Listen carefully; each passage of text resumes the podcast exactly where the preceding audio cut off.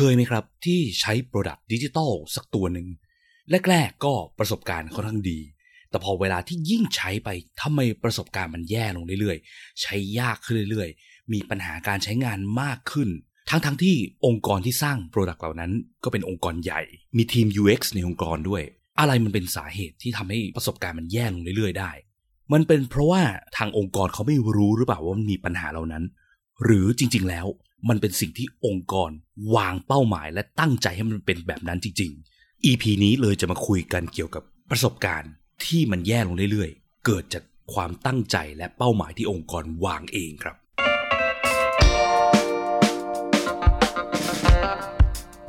ยินดีต้อนรับเข้าสู่ผักสดพอดแคสต์ รายการที่จะพูดถึงการพัฒนา product ให้ดีที่สุดสำหรับลูกค้าของคุณ เพื่อธุรกิจที่ยั่งยืนกว่าด้วยกระบวนการ user experience design และ research กับผมพิษพิจารณาลัตนาที่คุณ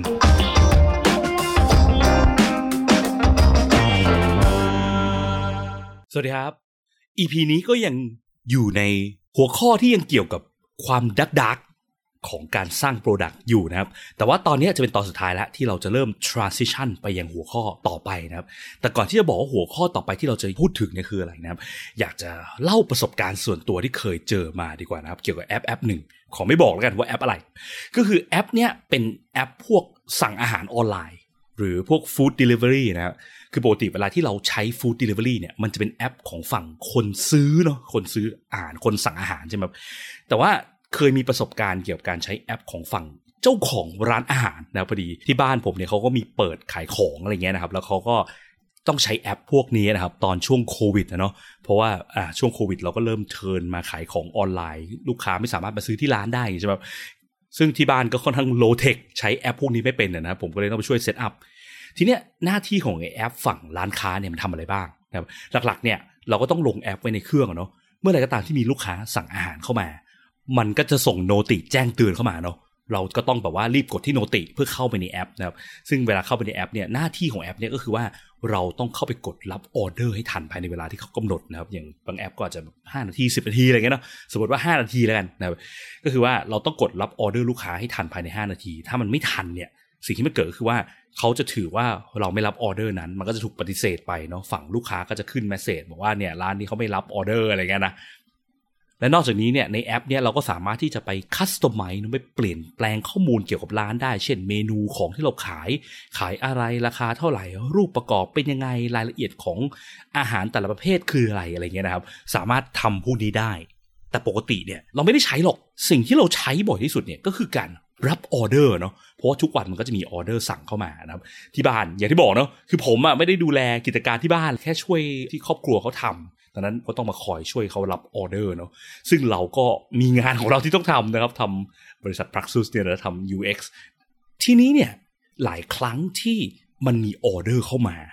แล้วเรารับไม่ทัน เช่น เราอาจจะติดประชุมอยู่ หรือว่าเราอาจจะไปอาบน้ำไปทำนู่นทำนี่แล้ววางโทรศัพท์มือถือทิ้งไว้อย่างเงี้ยครับ มันก็เสียลูกค้าไป ซึ่งเขาก็จะมีกฎเกณฑ์ด้วยบอกว่าถ้าเราไม่รับออเดอร์ลูกค้าครบกี่ครั้งกี่ครั้งเขาจะบังคับปิดร้านเราไปเลยอะไรเงี้ยก็มีนะครับ เราก็เลยต้องคอยพะวงเล็กน้อยเกี่ยวกับแอปนี้เนาะว่าเวลามีออเดอร์สั่งเข้ามาเราต้องรับให้ทัน ซึ่งหลาย ๆ ครั้งที่รับไม่ทันเนี่ยมันก็เป็นความผิดของเราเองเนาะก็ก็พอเข้าใจได้ แต่ที่มันเข้าใจไม่ค่อยได้เท่าไหร่ก็คือว่า เมื่อเวลาที่แอปมันเริ่มออกเวอร์ชันใหม่นะครับมันก็จะมีการบังคับให้เราอัปเดตเวอร์ชันใหม่เนาะซึ่งหลาย ๆ ครั้งเนี่ยมันค่อนข้างน่ารำคาญคือ พอเวลาที่แอปออกเวอร์ชันใหม่เช่นเดือนละครั้งเนี่ยทุกเดือนเราต้องมานั่งกดอัปเดตเวอร์ชันใหม่อัปเดตเวอร์ชันใหม่ ซึ่งเขาก็แบบบังคับให้เรากดอัปเดตด้วยถ้าเราไม่อัปเดตเราใช้งานแอปไม่ได้นะครับทีเนี้ยหลาย ๆ ครั้งเนี่ยเราไม่ได้เปิดเข้าแอปนี้มา เพราะว่ามันไม่ได้มีออเดอร์เข้าไงและเราก็ไม่รู้จะเข้าแอปนี้ไปทำไมปกติเราก็จะลืมไปแล้วมีแอปนี้อยู่ ทีเนี้ยเคยเจอครั้งหนึ่งที่ว่ามันมีออเดอร์สั่งเข้ามา พอเรากดเข้าไปจะรับออเดอร์เนาะซึ่งเราคิดอยู่ในใจแล้วเราต้องรับให้ทันภายใน 5 นาทีนะพอกดเข้าแอปไป มันขึ้นบอกว่ามีเวอร์ชันใหม่ กรุณาอัปเดตก่อน และไม่ให้เรากดรับออเดอร์ด้วยมันบังคับ นะครับโยนเราเข้า Google Play Store ไปให้อัปเดตแอปก่อน เราก็แบบ เฮ้ย ต้องอัปเดตเหรอวะ ก็เลยอะอัปก็ได้ปรากฏว่าพอกดอัปเดตปุ๊บ สิ่งที่เกิดคือ โทรศัพท์มือถือ mem เต็มฮะไม่สามารถที่ลงแอปตัวนี้ได้ สุดท้ายกลายเป็นว่าต้องไปนั่งเคลียร์ mem นะครับ แล้วก็ต้องกดอัปเดตแอป ให้ทันภายใน 5 นาทีนะฮะพออัปเดตแอปอะไรต่างๆนาเสร็จ กดเข้าไปปุ๊บ เจอมันlog out เราอีก เราต้องกด log in ใหม่ ต้องมานั่งใส่ OTP ใหม่ กดยอมรับ terms and condition ใหม่ สุดท้ายรับออเดอร์ไม่ทันครับ กลายเป็นเราเสียลูกค้าไป ไม่พอเขาสั่งมาใหม่ในช่วงที่เรากำลังติดติดในการทำพวกเรื่องพวกนี้ด้วย กลายเป็นว่าเราไม่ได้รับออเดอร์ทัน2ออเดอร์เนี้ยนะครับ กลายเป็นเขาตราหน้าอีกว่าร้านเราปิดแล้วก็ มี message มาเตือนด้วยนะว่าการที่เราไม่รับออเดอร์อย่างนั้นอย่างนี้เนี่ยมันจะบังคับให้เราปิดร้านมันจะเสียชื่อเสียงลูกค้า ซึ่งเราไม่ได้ต้องการจะไม่รับออเดอร์ลูกค้าใช่ไหมครับแต่สิ่งที่มันเกิดเนี่ยคือแอปมันสร้างความยากลำบากทำให้เรารับออเดอร์ยากขึ้นคำถามคือไอสิ่งที่มันเกิดกับผมเนี่ยมันเป็นประสบการณ์การใช้งานที่ดีหรือเปล่า หรือ user experience ที่ดีหรือเปล่า ไม่ใช่แน่นอนใช่ไหมครับเพราะว่าคาว่า user experience ประสบการณ์การใช้งาน Product แต่ละประเภทจะมีสิ่งที่คนใช้งาน Product เหล่านั้น เพื่อไปถึงเป้าหมายบางอย่าง อย่างครั้งเนี้ยเป้าหมายที่ผมต้องการทำก็คือการรับออเดอร์ได้เนาะแต่แอปมันสร้างนั่นสร้างนี่เข้ามาทำให้เรารับออเดอร์ไม่ได้นะครับ ไม่พอที่แย่ไปกว่านั้นอีกอะคือยิ่งใช้ยิ่งใช้ไปนะครับไอ้เรื่องการถูกบังคับให้อัปเดตแอปเนี่ยมันก็ก็ก็เป็นจุดหนึ่งแหละก็เคยเจอหลายครั้งที่ถูกบังคับให้อัปเดตแอปนะครับแต่ยิ่งใช้ไปใช้ใหม่ แทนที่เราจะสามารถรับออเดอร์ได้ง่ายหรือเร็วขึ้นนะเพราะมันเป็นสิ่งที่สำคัญมากกับการใช้งานแอปนี้ มันกลับยิ่งทำให้เรารับออเดอร์ได้ยากขึ้นไปอีก เช่น เมื่อกดเข้ามาจะรับออเดอร์ กลายเป็นมี pop-up ขึ้นขายของเต็มไปหมดเนี่ยคุณสามารถใช้ product ที่เราได้นะเรามีบริการเสริมเรื่องนั้นเรื่องนี้ต้องการกดสมัครไหม ซึ่งเราไม่ได้ต้องการเนี่ยใช่ไหมครับเพราะว่าเรามีเวลาแค่ 5 นาที เรากำลัง race แข่งมันอยู่เรากำลังรีบอยู่เพื่อรับออเดอร์ แต่เขาขึ้น pop-up ขึ้นมา บางทีขึ้น pop-up มาแบบสี่อันติดแล้วกดปิดปุ๊บ อันที่สองขึ้นมาปิดปุ๊บ กดอันที่สามขึ้นมาปิดปุ๊บ กดอันที่สี่ขึ้นมาอีกอะไรเงี้ย กว่าจะปิดหมดปุ๊บ เข้าไปถึงกดรับออเดอร์เกือบจะหมดเวลาอะไรเงี้ย กลายเป็นทำไมเราต้องตื่นเต้นขนาดนี้กับการรับออเดอร์ซึ่งเป็นสิ่งง่ายๆ และแอปมันเคยใช้งานได้ง่าย และดีมากอยู่แล้วด้วยซ้ำแต่สิ่งที่เขาพยายามดีไซน์เขาพยายามใส่เปลี่ยนแปลง นู่นนั่นนี่เข้ามาทำให้ประสบการณ์การใช้งานจริงๆ แย่ลง นะครับ เหตุการณ์ประมาณเนี้ยเชื่อได้ว่าคุณผู้ฟังก็น่าจะเคยมีประสบการณ์กับแอปนู้นแอปนี้ไม่มากก็น้อยใช่ไหมครับแอปที่เราใช้บ่อยๆโดยเฉพาะแอปตัวใหญ่ๆเช่นแอปโซเชียลมีเดียหลักๆ แอปแชทต่างๆนานาที่เราเคยแชทได้ง่าย เราเคยเข้าโซเชียลมีเดียเพื่อไปดูข้อมูลของเพื่อนเราได้ง่าย วันดีคืนดีเขาออกนั่นออกนี่มา มันใช้ยากขึ้น สิ่งที่เราต้องการทำทำได้ยากขึ้นยากขึ้นเรื่อยๆ เสียเวลากับสิ่งที่เราไม่ได้ต้องการมากขึ้น ต้องการจะแชทหาเพื่อนส่ง message ถามคำถามเพื่อนเร็วๆ แต่เข้ามากลับกลายไปไปเห็นนู่นเห็นนี่ไปเห็นโฆษณาข่าวสารที่เราไปกดผิดปุ๊บ มันเปิดป๊อปอัพเปิด Windows ใหม่พาเราเข้าไปเว็บอะไรก็รู้ที่เราไม่ได้ต้องการ เสียเวลามากขึ้นอีกทั้งทั้งที่เมื่อก่อนมันเคยดีมาก่อนนะเนาะหรือพวกอะ Line Channel ของธนาคารออนไลน์ต่างๆ ที่เขาให้เราผูกบัญชีได้เนาะแล้วเราสามารถเช็คยอดเงินเข้าเงินออกจากบัญชีเราได้ง่ายผ่าน Line ซึ่งวัตถุประสงค์หลักๆ ของเราคือการที่ต้องการเช็คยอดได้เร็วใช่ไหมครับแต่วันดีคืนดีกลับมีโฆษณาอะไรเข้ามาขั้นเต็มไปหมด ทีนี้สมมติว่าเราต้องการกลับไปหารายการ transaction ที่เราเพิ่งใช้เงินไปเมื่อ 5 วันที่แล้วอะไรเงี้ยว่ามันเป็นเงินเท่าไหร่กันแน่นะกลับไปแทนที่จะหาได้ง่าย กลับเจอแต่โฆษณาเต็มไปหมดสกอร์หาไปหามา แทนที่จะเห็นเงิน กลับไม่ได้เห็นเงินเห็นโฆษณาเห็นอะไรก็ไม่รู้ที่เราไม่ได้ต้องการเต็มไปหมด จากสิ่งที่มันเคยง่ายๆ simple และใช้ง่ายกลับกลายเป็นสิ่งที่ยากขึ้น user experience หรือประสบการณ์การใช้งานก็ยากขึ้นคำถามต่อมาที่อยากจะถามคือว่าไอการที่มันเกิดเหตุการณ์แบบเนี้ย product ที่มันเคยใช้ง่าย user experience ดี วันดีคืนดี user experience แย่ลงเรื่อยๆเรื่อยๆเรื่อยๆและ หลาย ๆ ครั้งองค์กรที่สร้าง Product เหล่านี้เขาก็มีทีมที่ชื่อว่าทีม user experience ในองค์กรด้วยซ้ำที่ทำหน้าที่ดูแล Product เหล่านี้ แล้วทำไม user experience มันกลับแย่ลงเรื่อย ๆ มันเกิดจากอะไร เคยสงสัยกันไหมฮะ เพราะว่าถ้าเราลองมองดูเนาะแบบองค์กรที่มีทีม dev ทีม technical เนาะทีมสร้าง digital product จากวันหนึ่งที่เขาไม่เคยมี product เมื่อมีทีม dev เกิดขึ้นสิ่งที่มันควรเกิดก็คือว่ามันก็ต้องมี product ใหม่ๆเกิดขึ้นใช่ไหมมันต้องมี feature ใหม่ๆเพิ่มขึ้นเรื่อยๆเพราะเกิดจากการทีม dev ทีม dev คือทีมสร้างเนาะทีม dev เขียนโปรแกรมสร้าง productก็เลยมี product มากขึ้น แล้วทีม UX เนี่ยสร้างประสบการณ์การใช้งานอะเนาะแต่ทำไมยิ่งอยู่ยิ่งทำงานไปประสบการณ์การใช้งานมันกลับแย่ลง ทั้งที่มันเคยดีมาก่อนเนอะถ้ามันยังไม่เคยดีมาก่อนเมื่อก่อนมันแย่มากเละมาก แล้วว่าดีคือดีมันค่อยๆดีขึ้นเรื่อยๆ ใช้งานง่ายขึ้นเรื่อยๆ ก็โอเคนะมันเป็น progress ของทีม UX ใช่ไหมครับแต่ถ้าประสบการณ์มันเคยดีแล้วมันแย่ลงเนี่ยมันเกิดจากอะไรกันแน่อันนี้ผมไม่ได้ต้องการจะ blame ทีม UX ขององค์กรใหญ่หรืออะไรนะ แต่อยากจะชวนมาคิดกันดีกว่าว่ามันเกิดจากทีม UX เหรอ หลาย ๆ ครั้งจากประสบการณ์ที่เคยเจอมา มันไม่ได้เกิดจากทีม UX เนาะ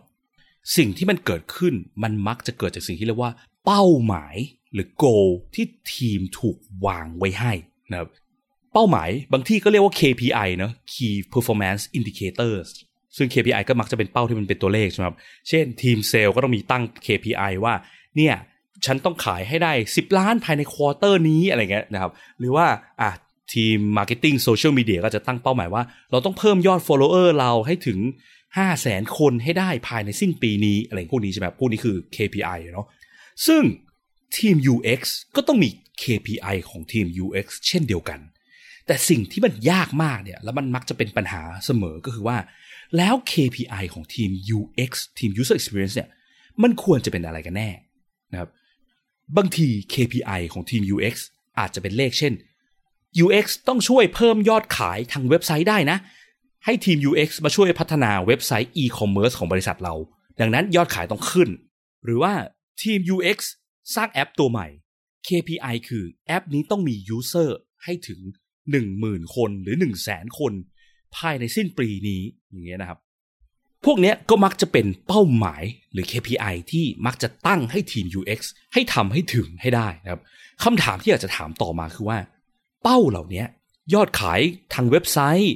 จำนวน User ที่ดาวน์โหลดจำนวน User ที่ Register แอปเรา มันเป็นเป้าหมาย ที่สะท้อนถึงประสบการณ์การใช้งานจริง ๆ ของ User จริง ๆ หรือเปล่าครับ อย่างอะระบบ e-commerce ขายของเนาะถ้าเว็บไซต์มันใช้ยากมากแบบห่วยมากเข้ามางงสับสนเต็มไปหมดหาสินค้าที่เจอไม่ได้ต่างๆนานาเต็มไปหมดเนี่ยงานที่ทีม UX ทำก็คือการไปแก้พวกปัญหาการใช้งานเหล่านั้นจะแบบทำให้มันใช้งานได้ง่ายขึ้นหรือว่า usable ขึ้นเนี่ยแน่นอนยอดขายผ่านทางเว็บไซต์เนี้ยก็ควรจะต้องเพิ่ม ซึ่งก็แปลว่ามันก็ค่อนข้าง make sense นะ ถ้าในกรณีนี้เราตั้งเป้าให้ทีม UX เนี่ยเพิ่มยอดขายจากเว็บไซต์นี้ให้ได้ แต่ถ้าสมมติว่าเว็บไซต์มันใช้งานได้ง่ายและโอเคอยู่แล้ว การที่มีเป้าหมายบอกว่าให้เพิ่มยอดขายให้ได้อีก 2 0 0แสนบาทต่อปีอะไรเงี้ย มันเป็นเป้าหมายที่ make sense หรือเปล่า มันก็อาจจะไม่ เพราะว่าถึงแก้ให้เว็บมันดีกว่านี้ยังไงอะ เพราะมันดีโอเคอยู่แล้วอะ มันก็ไม่ได้ทำให้ user มาซื้อของมากขึ้นใช่ไหมครับดังนั้นวิธีที่จะเพิ่มยอดขายได้มากกว่านี้ ก็อาจจะเป็นต้องมีการไปเติม ad โฆษณา นั่นนี่นู่น สุดท้ายสิ่งที่มันเกิดคือว่ามันก็จะกลายเป็นประสบการณ์ที่ผมเล่าไปเนาะอย่างแอป ตอนแรกที่จะกดเข้ามารับออเดอร์ลูกค้า แต่กลายเป็นเจอแบนเนอร์โฆษณาขายของสี่ห้าอันทำให้ผมรับออเดอร์ไม่ทัน ซึ่งประสบการณ์มันแย่มันเลวร้ายแน่นอน ซึ่งในกรณีนี้เนี่ยจะเห็นได้ว่าการตั้งเป้าหมายให้ทีม UX ช่วยทำให้ยอดขายขึ้นเนี่ย มันเริ่มเป็นสิ่งที่ไม่ค่อย make sense ละหรืออยังการตั้งเป้าหมายให้คนดาวน์โหลดแอป ให้ได้เยอะๆเนี่ยคำถามคือแอปที่คนดาวน์โหลดเยอะๆเป็นแอปที่มีประสบการณ์การใช้งานดีกว่าแอปที่คนดาวน์โหลดน้อย จริงหรือเปล่านะครับมันก็ไม่จริงเสมอไปจริงไหมเพราะว่าการที่คนดาวน์โหลด ไม่ได้แปลว่ามีคนใช้งานนะหลาย ๆ ครั้งเนี่ยมันก็จะมีเลขที่ องค์กรชอบยึดติดแล้วไปเข้าใจผิดนะครับ เช่นพวกเลขจำนวนยอดคนดาวน์โหลดเนี่ยดาวน์โหลดเยอะไม่ได้แปลว่าเขาใช้จริง เขาอาจจะใช้จริงแค่ 0.1%ของคนที่ดาวน์โหลดไปก็ได้ คือดาวน์โหลดไปปุ๊บลบปับ๊บซึ่งมันก็มีวิธีที่ทำให้คนดาวน์โหลดเยอะๆหลายวิธีนะครับ พวกการแจกทั้งหลายเนี่ยมันเป็นวิธีที่ง่ายที่สุดที่จะเพิ่มยอดดาวน์โหลดได้ การที่เราแจกเงินสักคนละร้อยบาทเมื่อดาวน์โหลด ถามว่ามันให้ประโยชน์กับองค์กรยังไงบ้าง การที่มีแค่ยอดคนดาวน์โหลด แต่คนไม่ได้ใช้จริง ๆ เนี่ย มันเป็นการเสีย cost เปล่าขององค์กรด้วยนะฮะและมันทำให้เราเข้าใจผิดด้วยว่าเรากำลัง perform ได้ดีมากนะ แอปนี้ดีมากคนดาวน์โหลดเยอะ หรือบางทีอาจจะไปมองตัวเลขอื่น เช่น เราตั้งเป้าให้ user ไม่ใช่แค่ดาวน์โหลดดีไหมแต่ว่า user ต้อง active ด้วยนะ เข้ามาใช้แบบ active แล้วคำว่า active ดูที่ไหน หลาย ๆ องค์กรก็ไปดูที่ เอ้ย เราต้องวางก่อนว่าถ้า user เข้ามาใช้งาน บ่อยๆ เกิน 2 ครั้งต่อ week เนี่ยเราถือว่า user คนนี้ active นะหรือว่าบางทีก็ไปมองว่าอยากตั้งเป้าให้คนเข้าแอปบ่อยๆ เพราะการเข้าแอปบ่อยๆแปลว่าเขา active แล้วอะไรเงี้ยนะครับสุดท้ายสิ่งที่มันเกิดคือ การที่คนเข้าแอปบ่อยๆ ก็ไม่ได้แปลว่ามีประสบการณ์ที่ดีเนาะเช่นเคยเจอไหมครับพวกแอปที่แบบมีแจกเหรียญมีเล่นเกม หรือมีอะไรที่ให้เราต้องกดเข้ามาเพื่อเก็บเหรียญเก็บเกม เก็บคะแนนทุกวันเนี่ยแอปเหล่านั้นเนี่ย ถ้าดูแค่ตัวเลขเนาะ stat เนี่ยมันบอกว่าเฮ้ยเห็นไหม user กลับเข้ามาในแอปเราทุกวันเลย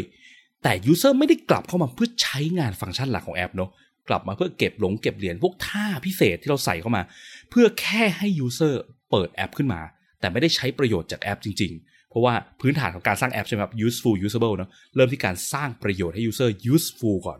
useful เกิดจากอะไรเกิดจากการที่อะมีฟีจง feature อะไรที่ช่วยแก้ปัญหา user นั่นนี่เนาะจากตอนเก่าๆนะครับถ้าเรา ตั้งใจที่สร้างแอปขึ้นมาเพื่อช่วยแก้ปัญหาให้ user หรือเพื่อให้ user ได้ประโยชน์จากแอปจริงๆ แต่สุดท้าย user ไม่ได้ใช้ฟังก์ชันเหล่านั้นเข้ามาเพื่อเก็บเหรียญซึ่งเป็นฟังก์ชันอื่นที่เราใส่เข้ามา และเราไปตัดสินจากการแค่ดูว่า เนี่ย user กลับเข้ามาในแอปแล้วนะ แต่ไม่ได้ไปดูต่อเนื่องนะไอ้ที่กลับมาเนี่ยไปใช้ฟังก์ชันหลัก เขาได้ประโยชน์จากแอปจริงๆหรือเปล่า แต่ในความเป็นจริงแอปมันอาจจะแย่หรือใช้งานไม่ได้หรือยากมากหรือประสบการณ์มันแย่ลงกว่าเดิมเยอะ เพราะว่าเราไปใส่พวกของพวกนี้เข้ามาจนทำให้ฟังก์ชันหลักเนี่ย มันใช้งานได้ยากลงหาได้ยากมากขึ้น ก็เป็นไปได้นะครับ ดังนั้นจะเห็นได้ว่าหลาย ๆ ครั้งเนี่ยเป้าหมายที่องค์กรวางให้ทีม UX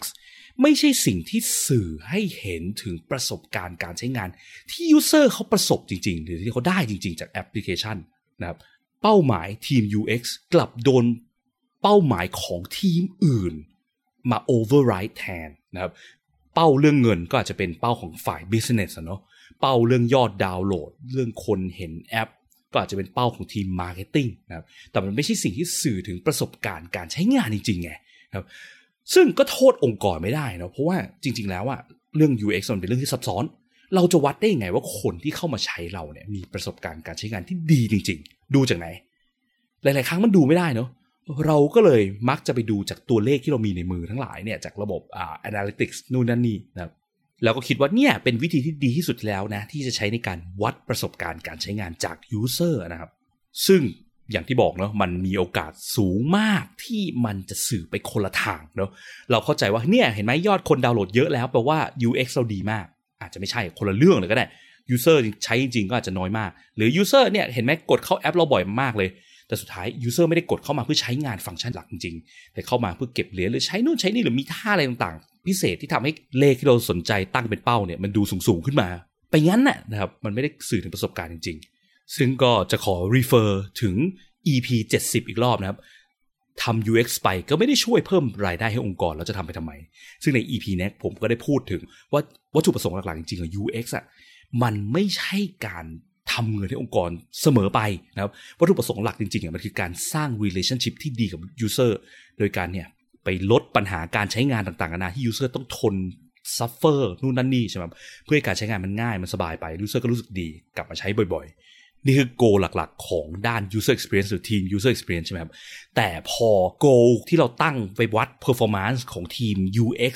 ดันไปเอา goal ของฝั่ง business มาวัดอยู่ดี สุดท้ายเราจะรู้ได้ยังไงว่าไอ้ที่เรากำลังทำอยู่เนี่ยมันทำให้ user รู้สึกดีขึ้น มันทำให้เรา strengthen the relationship หรือทำให้ความสัมพันธ์ของเรากับลูกค้าแน่นแฟนขึ้นจริง ๆ หรือทีม UX ช่วยให้เราบาลานซ์ระหว่าง business กับ user ได้ดีจริง ๆ รู้ได้ไงนะครับถ้ายังวัดผิดๆหรือเอา goal ทางด้าน business มากเกินไปมา override goal ทางฝั่ง user เนี่ยมันก็จะทำให้งานที่ทีม UX ทำออกมา ไม่ได้ไปถึงประโยชน์หรือวัตถุประสงค์หลักจริง ๆ ของการมีทีม UX ในองค์กรนะครับ ทีเนี้ยแล้วการวัดประสบการณ์ การวัด user experience เนี่ยมันควรจะวัดยังไงล่ะ เราควรจะดูที่ไหน เราควรจะไปดูค่าอะไรบ้าง ก็นี่ก็จะเป็นซีรีส์ของ EP ใหม่ๆ ที่กำลังจะตามมาอีกสักหลาย EP ต่อจากนี้นะครับ ซึ่งก็จะพูดถึงเกี่ยวกับการวัดผลประสบการณ์การใช้งาน หรือหรือการวัดผล UX นั่นเลยครับว่าเราควรจะวัดที่ไหน อะไรเป็นสิ่งที่เราไม่ควรวัดบ้างนะครับ ก็ พบกันใน EP ต่อไปนะครับ เพราะว่ามันมี detail ค่อนข้างเยอะเลย อาจจะต้องซอยเป็นหลาย EP นะครับ แล้วพบกันใหม่ EP หน้าครับ สวัสดีครับ สุดท้ายถ้าคุณชอบ episode นี้นะครับรบกวนช่วยกดไลค์กดแชร์ episode นี้ด้วยนะครับ แล้วก็ถ้าคุณยังไม่ได้กด Follow อย่าลืมกด Follow หรือ Subscribe ในช่องทางที่คุณฟัง